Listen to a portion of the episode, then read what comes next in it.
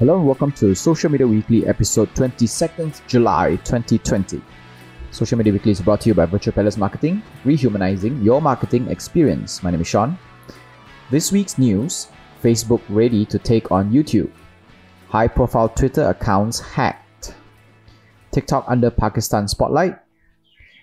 Snapchat global growth healthy. And LinkedIn slashes 6% of employees. Back to the stories. Facebook ready to take on YouTube. Late last year, we reported that Facebook's reported on Facebook's inten- intention to compete with YouTube as a platform where people can find music videos by artists.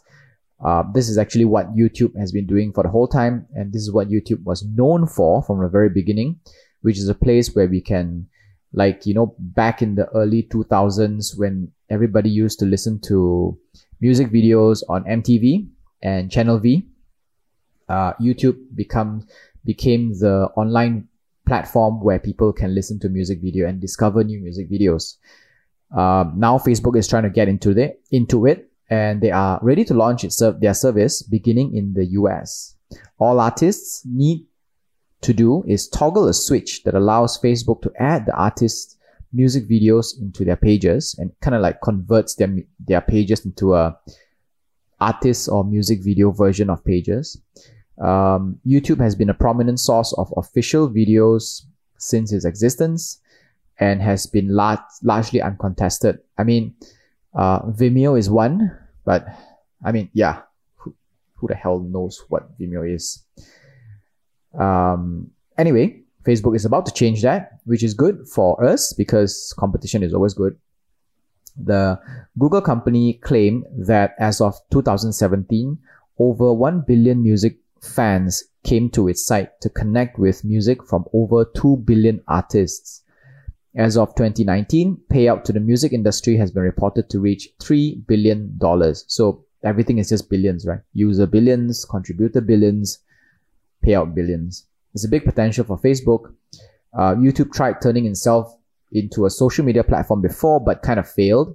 Uh, perhaps Facebook has a better luck at it. I mean, um, from the outset, it seemed as if Facebook is quite poised to become a good social media, um, music, social media slash uh, music video platform where people can watch music video and then comment about it, share it to other people. Where YouTube kind of fall flat in this commenting and sharing part because you can comment to everyone else in public, but in social media, we kind of want to socialize with our friends more than with strangers.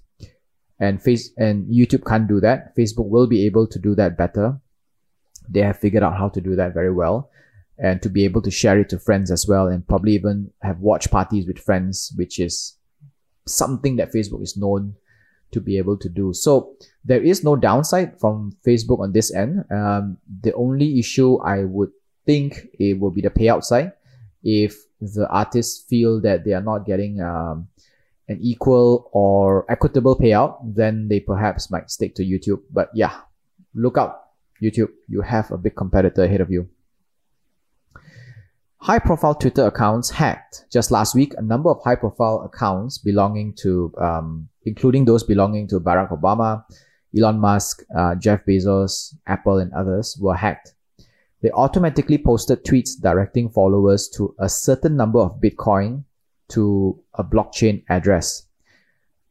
Um, yeah, this is bad for the high profile accounts, but it's kind of good as well. I think there were a total of 150 accounts that were hacked. So imagine if you consider yourself a high profile person or a company, and if your account did not get hacked. That kind of feels a bit formal, right? But yeah, moving on. While Twitter did not reveal much, experts say, well, initially did not reveal much. Experts say that the hackers did not access passwords. It also, it is also unclear if DMs were accessed as well. There is a possibility that it could be a global announcement, uh, global announcement level hack that was breached from Twitter's level, kind of like God mode that allowed Twitter to tweet as anyone. So um, this incident also raised criticisms of Twitter's failure to implement end-to-end encrypted DMs because then whoever who goes in there may be able to check out the DMs and if the DMs are a bit private, then you know that kind of sucks for Twitter and the people whose accounts get hacked. There is an update um, by Social Media Today, which which I picked up later on, which says that Twitter believed attackers targeted certain Twitter employees through a social engineering scheme.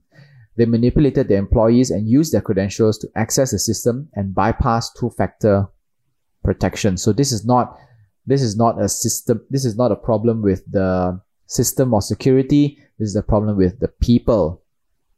Uh, it began with a hacker by the name of Kirk recruiting Twitter employees to help them sell single letter handles like at A or at B or at C.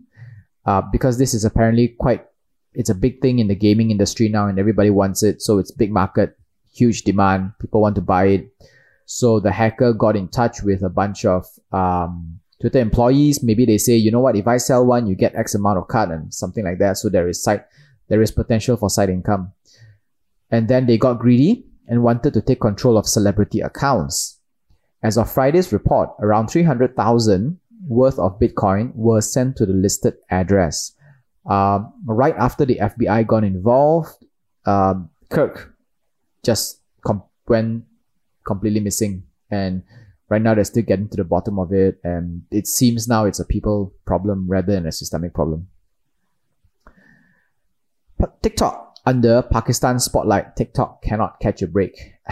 it's like one social media platform after another, right?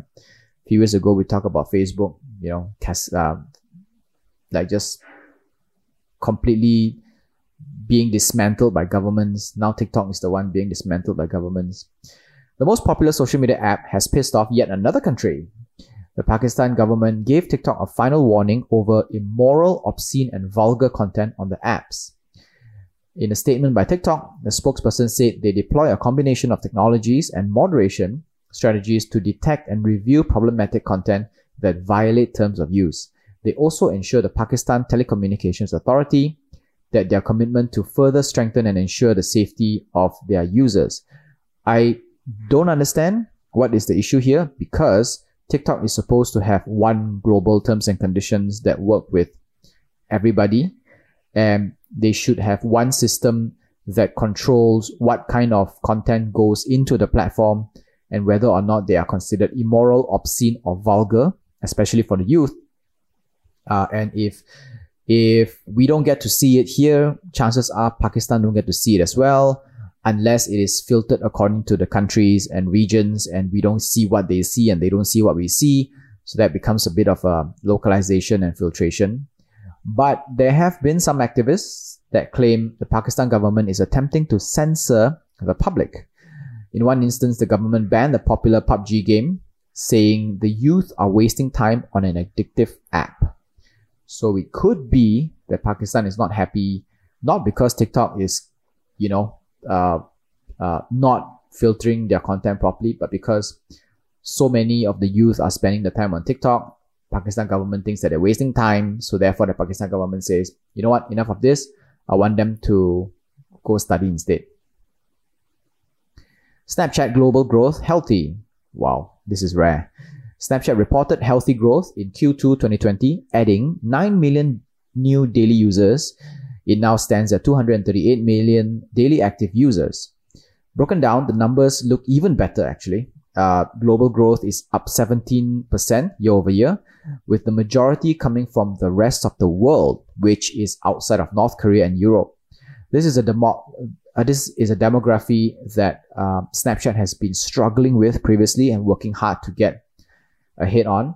The company had also previously previously started focusing on improving their Android apps. So I think it was a couple of years ago, 2018, when Evan Spiegel came on and said, you know what, we need to fix our Android apps because none of our employees and our developers are using Android and the rest of the world use are more widely used more widely using Android than iOS. So they put an effort to to improve the Android apps user experience and it has paid off, especially in India, which all social media companies are trying to get into now because it's the second largest uh, growing internet market after China. Uh, and CEO Evan Spiegel also said that they will continue to invest in app performance and localization to make their services, their service more accessible to people all around the world. At this moment, we actually still see predominantly American media across the Discover tab of the app, which isn't that cool because I prefer to have a little bit of localized content. So uh, if Snapchat actually hopes to gain and maintain global momentum, they need to localize their content. LinkedIn slashes 6% of employees. A large part of LinkedIn's business comes from talent acquisition. And with COVID prolonged, businesses, businesses all over the world are struggling to survive, much less grow. So chances are they don't need new staff, right? They're consolidating everything. So just after two months at the job, new CEO Ryan Roslansky announced that the company will have to lay off 960 roles across their global sale and talent acquisition organizations. There are also plans to unify departments and shift to a new service model for small businesses, focusing more on online connections as opposed to field sales teams. So, um, COVID is hitting them and they are transforming and they are uh, becoming more leaner. They're becoming leaner. They're consolidating and they're focusing a lot more on online connections rather than offline. And I believe that they are, they will not be the first one or the only one to do this. Uh, more companies will continue to focus on online connections and um, starting to shed out the, the, the physical side, offline side, or push their offline side to adopt the online versions. All right, so that's all for Social Media Weekly this week. Social Media Weekly podcast is on Anchor FM, Google Podcasts, Apple Podcasts, Spotify, and more. Our full videos are available on YouTube, and we post bits and clips on Instagram and Facebook. This is Social Media Weekly, episode 22nd July 2020. My name is Sean. Stay safe, wear a mask at all times, except for if you're alone and running a podcast. Au revoir.